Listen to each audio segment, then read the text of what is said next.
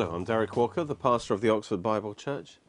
And this week we're continuing our study of the sequence of events leading up to the return of Christ as part of our verse by verse um, study of the book of Revelation.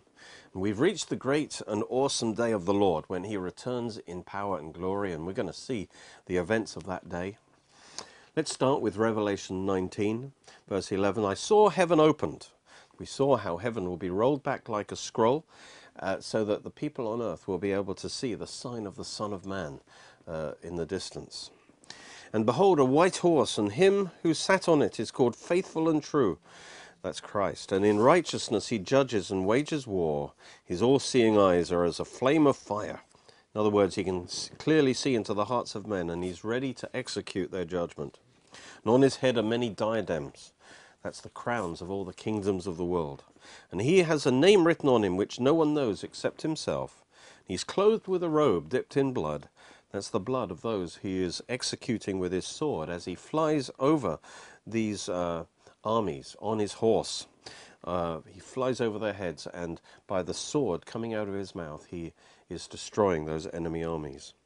And his name is called the Word of God. Jesus, of course, is the Word of God. And the armies which are in heaven, and that's us, clothed with fine linen, white and clean, are following him on white horses.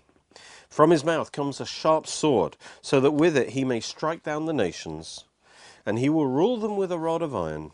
And he treads the winepress of the fierce wrath of God the Almighty. And on his robe and on his thigh he has a name written, King of Kings and Lord of Lords. You see, in his kingdom he will reign as the supreme king over all the kings and lords of every nation. Well, in our sequence of events, we're at number 13 now. The the armies of the Antichrist now attack the Lord and his army, but they will fail. You see, these armies actually had gathered to Israel, and one reason, uh, you know, they had done that was to exterminate Israel. But instead, what they've actually done is walked into God's place of judgment, where they will be exterminated. They had gathered like vultures to eat the carcass of Israel. So it's fitting that the birds of the air are now invited to feed on their flesh. That's a good example of sowing and reaping. And that's announced in Revelation 19:17. And then I saw an angel standing in the sun, and he cried, cried with a loud voice, saying to all the birds that fly in the midst of heaven, Come and gather together for the supper of the great God, that you may eat the flesh of kings, the flesh of captains, the flesh of mighty men, the flesh of horses and of those who sit on them, and the flesh of all people, free and slave, both small and great. And so these armies try to fight against the Lamb and his armies, but they are defeated. Revelation 17 talks about this as well. These ten kings and the beast, the Antichrist, will wage war against the Lamb as he returns, and the Lamb will overcome them because he is Lord of lords and King of kings, and those who are with him are the called, chosen, and faithful. That's us. Revelation 19 19 says, I saw the beast the kings of the earth and their armies gathered together to make war against him who sat on the horse and against his armies. So they fire all their missiles at him, but to no avail. And so they are gathered together to destroy Israel, but they're also gathered to try and stop Jesus' return and set up his kingdom on earth. And so they will attack him as he returns, but they will fail. Because point 14 is that Jesus kills the Antichrist and then very quickly afterwards resurrects him and throws him into the lake of fire, body and soul. 2 Thessalonians 2.8 talks about the death of the Antichrist. It says, The lawless one will be revealed, whom the Lord will slay with the breath of his mouth, that's the sword coming out of his mouth, and bring to an end by the appearance of his coming. Habakkuk 3 gives a very graphic description of the second coming that we'll see. In verse 13 it says, You went forth, Christ went forth for the salvation of your people, that's Israel, for, the sal- for salvation with your anointed, that's Christ. You struck the head of the house of the wicked, and that's his killing of the Antichrist. The, it's interesting if you want to study it yourself in Isaiah 14, describes the arrival of Antichrist's spirit into Hades. As he enters Hades, the, the great ones among the dead are amazed to see him so humbled. The spectacle of his dead body on the earth is seen in verse 16 to 21. And Those viewing his body will be amazed that this great ruler died so suddenly and easily. He didn't get a splendid burial like other kings, but he's trampled by the fleeing armies. He will not even be buried, because soon afterwards Jesus will resurrect him and throw him into the lake of fire. And that's what Revelation 19:20 says. It says then the beast, the antichrist was captured. Now literally this is the word seized. He was seized. And this signifies that having died and gone into Hades, now Christ seizes his soul out of Hades to resurrect him, to throw him in the lake of fire. It says the beast was seized, and with him the false prophet also, who worked signs in his presence by which he deceived those who received the mark of the beast and those who worshipped his image. These two, the Antichrist and false prophet, were cast alive. That's mean that they've been resurrected from the dead. They're cast alive into the lake of fire, burning with brimstone. So they are immediately resurrected because such was their evil that the Lord decides to fast track them into their final place of punishment, the lake of fire, thousand years before anyone else. And so we read a thousand years later, after the millennium, in Revelation 20:10, it talks about the devil was cast into the lake of fire and brimstone, where the beast and false prophet already are. They've been there for a thousand years all on their own. And now finally the devil joins them. Now, having killed the Antichrist, resurrected him, thrown him in the lake of fire, point 15 now is that Jesus then goes on to destroy the armies of Antichrist. Verse uh, chapter 19, 21, it says, And the rest, the rest of his armies, were killed with the sword which came from the mouth of him who sat on the horse, and all the birds were filled with their flesh. Now, the sword here, different kinds of Roman sword, but the sword here was the longest and the heaviest Roman sword, a weapon of mass destruction. Only the strongest man could use it by holding it with both hands and swinging it to and fro. It was massive.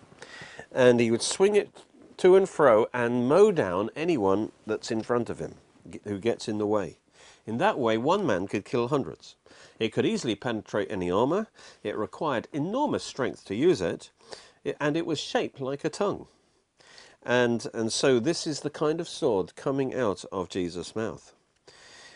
And on this great and terrible day of the Lord, he will use his tongue like flashing, uh, his tongue like a flashing sword to cut down all his enemies.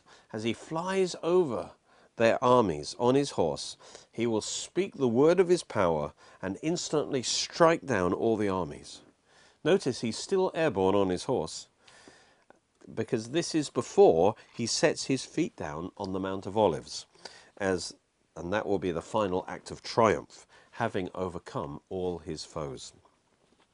Well, point number 16, it says that in destroying all these armies, first of all, Jesus goes to Petra in Bozrah to save the remnant of Israel there. That's the first place he goes to save his people. We'll see that now. So far, we saw that the Antichrist armies gathered in the north of Israel at Megiddo. Then they spread through the land, going south to Jerusalem. Then they went further south and east to where the remnant is penned up in the sheepfold of Petra, in Edom, in South Jordan. And actually, the distance from Megiddo to Petra is 200 miles. His people, Israel, are now all calling on Jesus to save them as they face imminent destruction. This triggers his return. And Jesus first returns to save the remnant at Petra, who are under siege. Then, starting from Bozrah, Petra, and going to all the way to Megiddo, flying over all the armies of the Antichrist, he destroys them all. And that's what Zechariah 12:7 means when it says, "The Lord will save the tents or the temporary dwellings of Judah first." Those are the, the ones camped out there in Petra. Jeremiah 49 talks about this. It says, Therefore hear the counsel of the Lord that he has taken against Edom, and his purposes that he's proposed against the inhabitants of Teman. Surely he will make their dwelling places desolate, the earth shakes at the noise of their fall. At the cry, its noise is heard at the Red Sea. Behold, and this is Jesus now, he will come up and fly like the eagle and spread his wings over Bozrah. That's the sheepfold where his sheep are penned up. So here's Jesus flying over Petra. The heart of the mighty men of Edom in that day shall be like the heart of a woman in birth pangs. And so the Edomites have joined with the Antichrist to try and destroy the Jews there. And so it says he spreads his wings over his people as an eagle protects its young. Remember, Jesus said, I would put my wings over you and protect you. And so here it says they're calling on him, and now he flies and he spreads his wings over them to protect them from those destructing armies. Micah chapter 2, verse 12 also describes how he breaks this siege at Bozrah and leads them out victoriously says, I will surely assemble all of you, O Jacob. I'll surely gather the remnant of Israel. I will put them together like the sheep of the fold. That's Bozrah. Bozrah means sheepfold. And the one, Christ, who breaks open, who breaks the siege, will come up before them. Christ will lead them out of the sheepfold. They will break out of the sheepfold. They'll pass through the gate, and that's called the Siq in Petra the, the gate, the narrow gate through which you enter and exit Petra. They will pass through the gate and go out by it. Their king, that's Jesus, will pass before them with the Lord at their head, leading the way. Isaiah 34 describes the judgment that takes place at that time. He says, Come near, you nations, to hear, for the indignation of the Lord is against all nations, and his fury against all their armies. He's utterly destroyed them. He's given them over to the slaughter. All the host of heaven shall be dissolved. That's the supernatural blackout. And, all, and the heavens will be rolled up like a scroll. Remember, we talked about how there's it, the heavens are rolled back so that the sign of the Son of Man can be seen. All their host shall fall down, as a leaf falls from the vine, and the fruit falling from the fig tree. For my sword shall be bathed in heaven. In other words, it's prepared in heaven, and then it will come down on Edom. So judgment begins in Edom. And on the people of my curse for judgment, the sword of the Lord, that's the sword coming out of Jesus' mouth, is filled with blood for the Lord has a sacrifice in Bozrah, a great slaughter in the land of Edom. Their land will be soaked with blood, for it is the day of the Lord's vengeance. That's the second coming of Christ. The year of recompense for the cause of Zion. The last phrase refers to the judgment of Gentile nations, which begins at Edom. Starting with Edom, individuals and nations will be judged for their mistreatment of God's people, the Jews and the nation of Israel through anti Semitism and anti Zionism. He acts for the cause of Zion. Now, point 17 now. Having delivered them at Bozrah and leads them forth, he now flies across the rest of the armies. And this we call the treading of the grapes, from Bozrah all the way to Megiddo. From here, Jesus starts to systematically destroy the armies of the Antichrist, treading them like grapes in his winepress as he marches from Bozrah to Israel.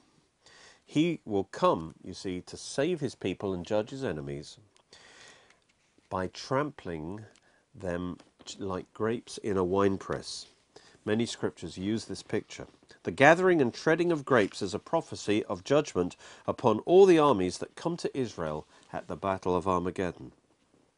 Revelation 14 says, Thrust in your sharp sickle, sickle, and gather the clusters of the wine of the earth, for her grapes are fully ripe. In other words, they are, their armies are ripe for judgment. So the angel thrust his sickle into the earth, and gathered the vine of the earth, and threw them into the great winepress of the wrath of God. That's the armies are gathered together into the land of Israel. And the winepress was trampled outside the city. That's Jerusalem. And the winepress being trampled means the men were crushed like grapes. And blood came out of the winepress up to the horses' bridles for 1,600 furlongs, and that's exactly 200 miles. And so this describes the splattered blood that uh, on the horses for 200 miles, and that's the exact distance from Bozrah in the south to Megiddo in the north, the entire extent of the occupying armies. Who does the crushing? Well, Revelation 19:15, he himself treads the winepress of the fierceness and wrath of Almighty God. He has on his robe and on his thigh a name written, King of Kings and Lord of Lords. So the grapes are the people whose blood is shed as Jesus crushes them underfoot when he returns to judge those who are destroying his people. Joel 3:13 also describes this. He says, "Put in the sickle, for the harvest is ripe. Come tread, for the winepress, the land of Israel, is full, full of grapes.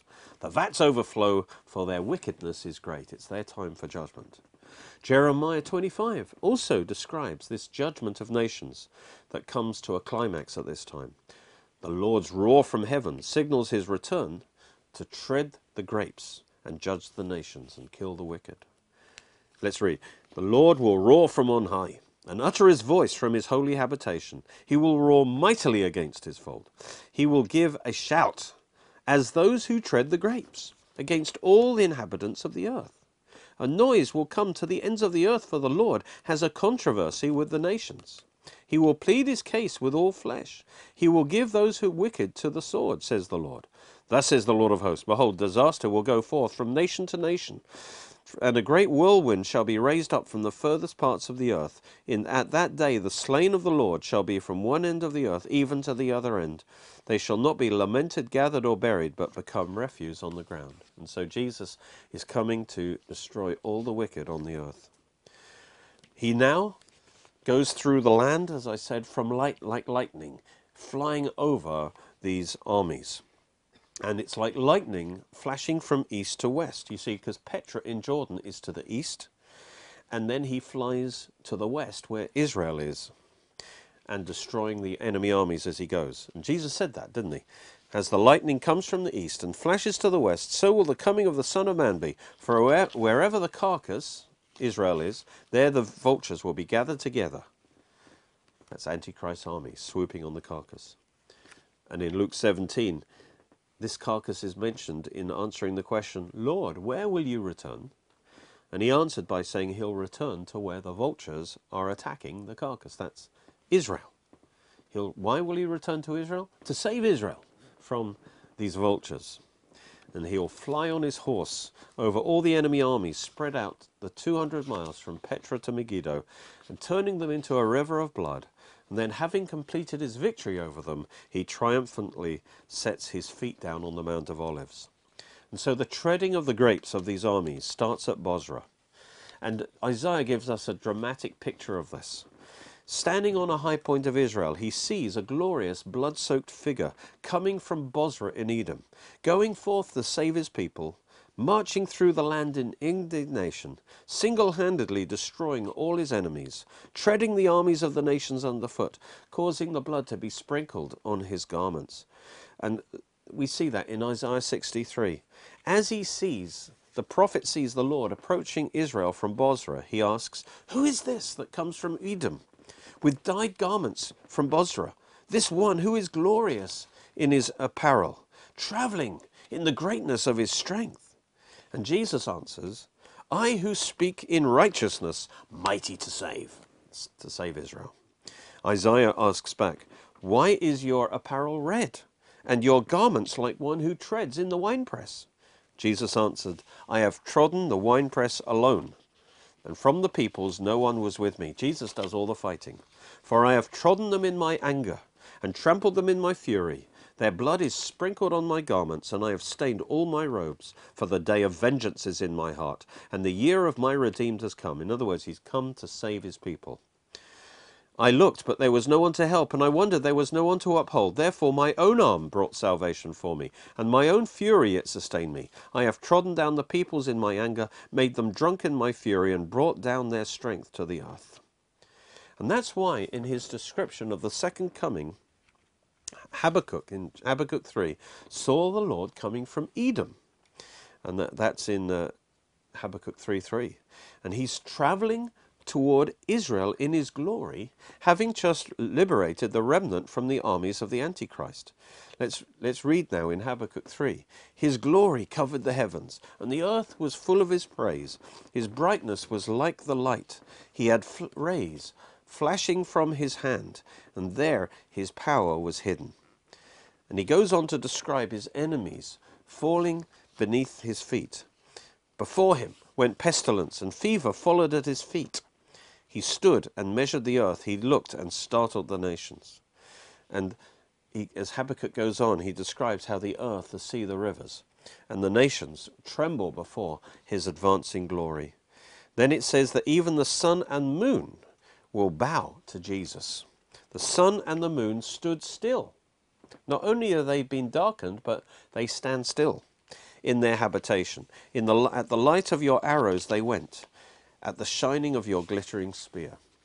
And so, as well as turning off the sun, the greater than Joshua will also stop it as he comes to bring Israel into a promised inheritance, just like Joshua did. So the sun will be made to stand still during the great and awesome day of the Lord, as the Lord of glory makes his entrance into the universe. And this will become evident when God turns the lights on again at the end of the day, at evening time, after completing his conquest. So Jesus will appear at dawn, and then for the next 12 hours is, is when he's doing all of this action. And once he has completed his work in that day, at the end of the day at six o'clock, at evening time, he will now turn back the lights in the universe, but there'll be a shock. Um, when he turns on the lights again at the end of the day at evening time, after completing his conquest, something will happen that will prove that actually he stopped the sun for those 12 hours, just like Joshua stopped the sun in order to to complete his conquest. The greater than Joshua will also stop the sun.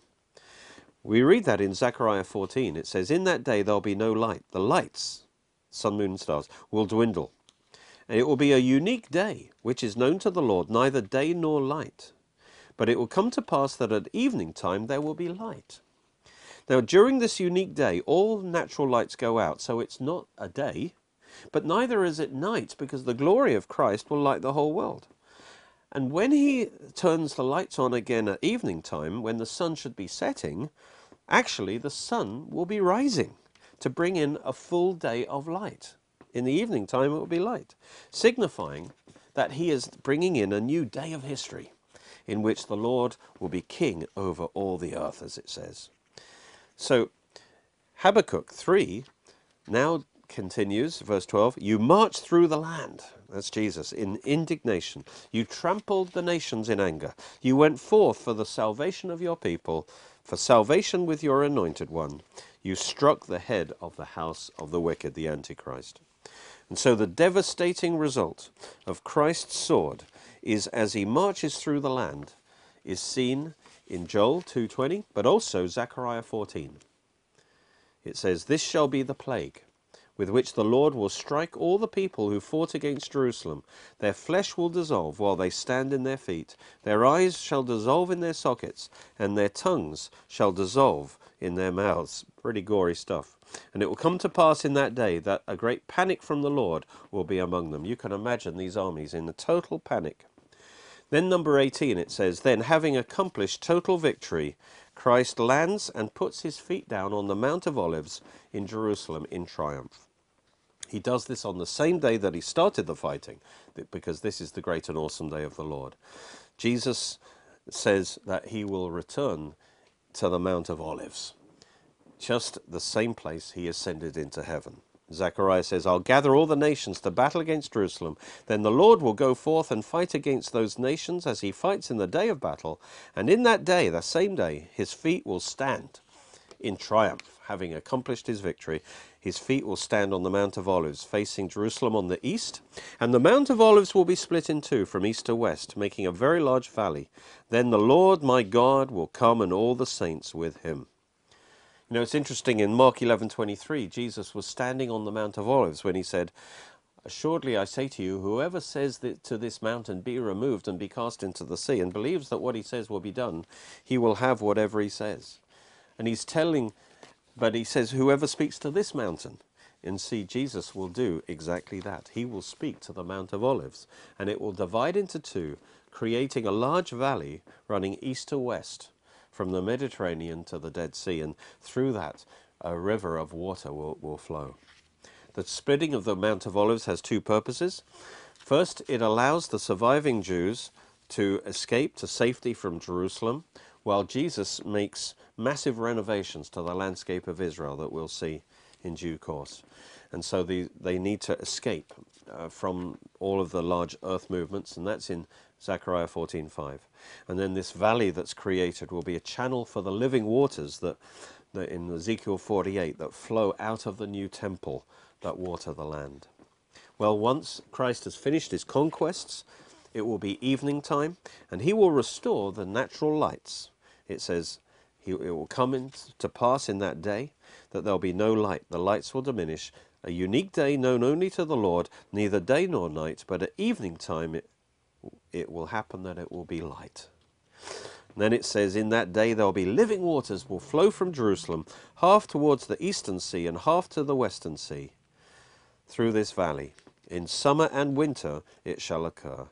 And the Lord will be king over all the earth. In that day it shall be, The Lord is one and his name one. Now he will be the one to be worshipped across the whole world. No other religion, nothing else. His name alone will be worshipped. And so here we see Jesus is on his throne. A new administration begins, a new kingdom is established. Finally, at last, a righteous one world government and worship is established and Jesus, the greater than Joshua, will come and as Joshua brought Israel into the promised land, Jesus will come and bring Israel into the messianic kingdom.